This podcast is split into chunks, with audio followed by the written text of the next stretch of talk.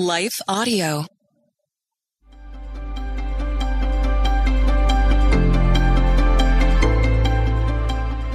Welcome to the Crosswalk Devotional. We're so glad to have you as a listener. Today's topic is the example of Christ in our marriages. We'll be right back with a brief message from our sponsor.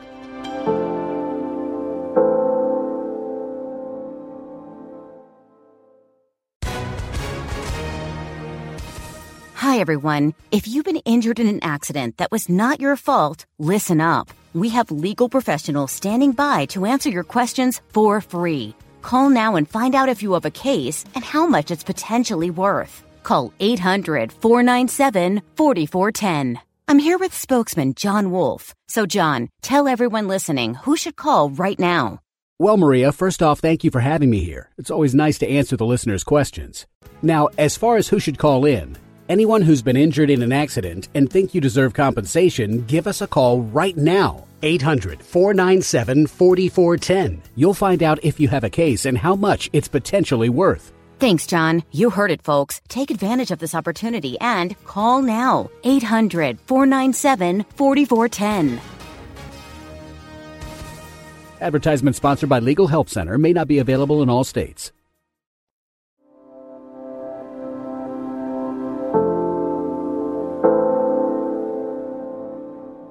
The Example of Christ in Our Marriages, written by Laura Bailey, read by Laura Bailey. To this you were called, because Christ suffered for you, leaving you an example that you should follow in his steps.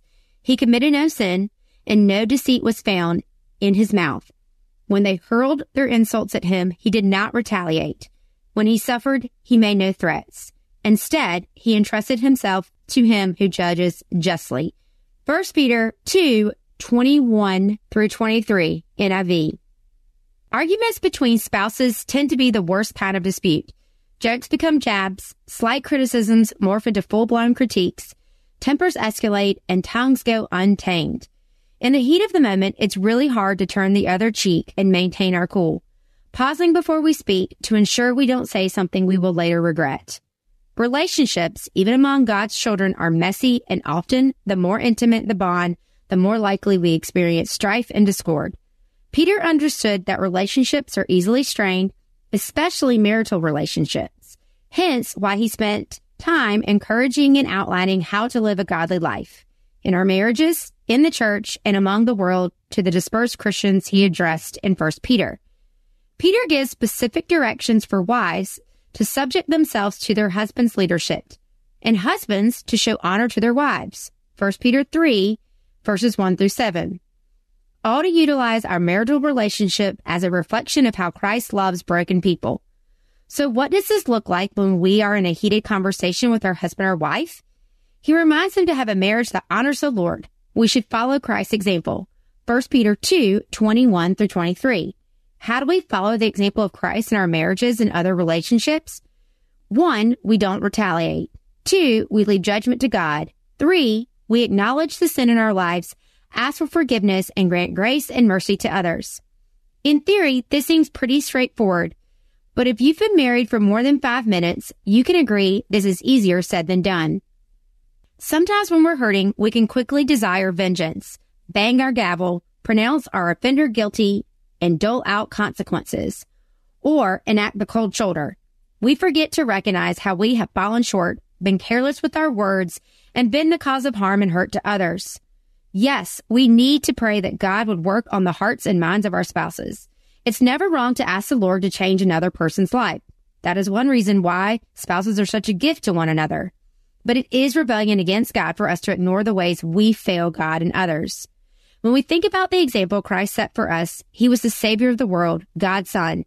Yet he humbled himself and he was obedient to the will of his father.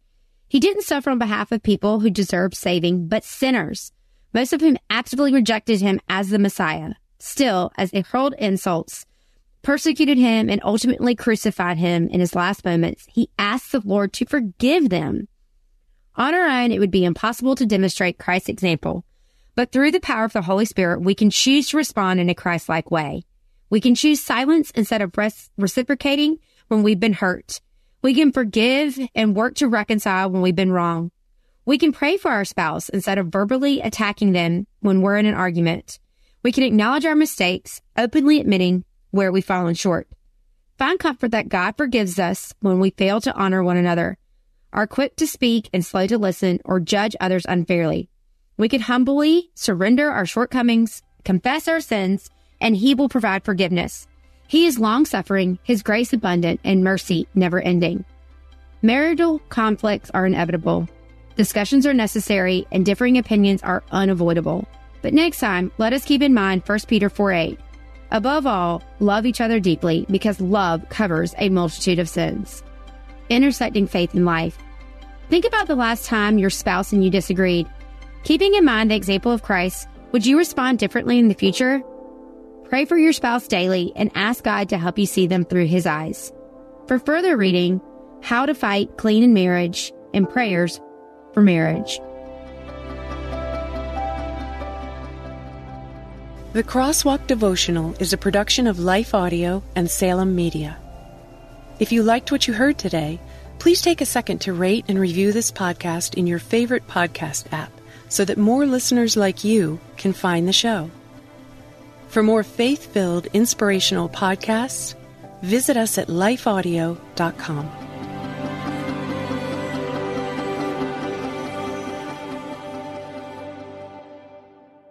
God's Word will change our life, but sometimes it's hard to know where to start. Well, that's where I come in. I'm Jody Nisnik, host of So Much More Creating Space for God, a scripture meditation podcast. And each week, I guide you through a scripture, giving you space to listen to the Spirit and pray about what's on your heart. Then we have a thoughtful conversation with guests to help us go deeper.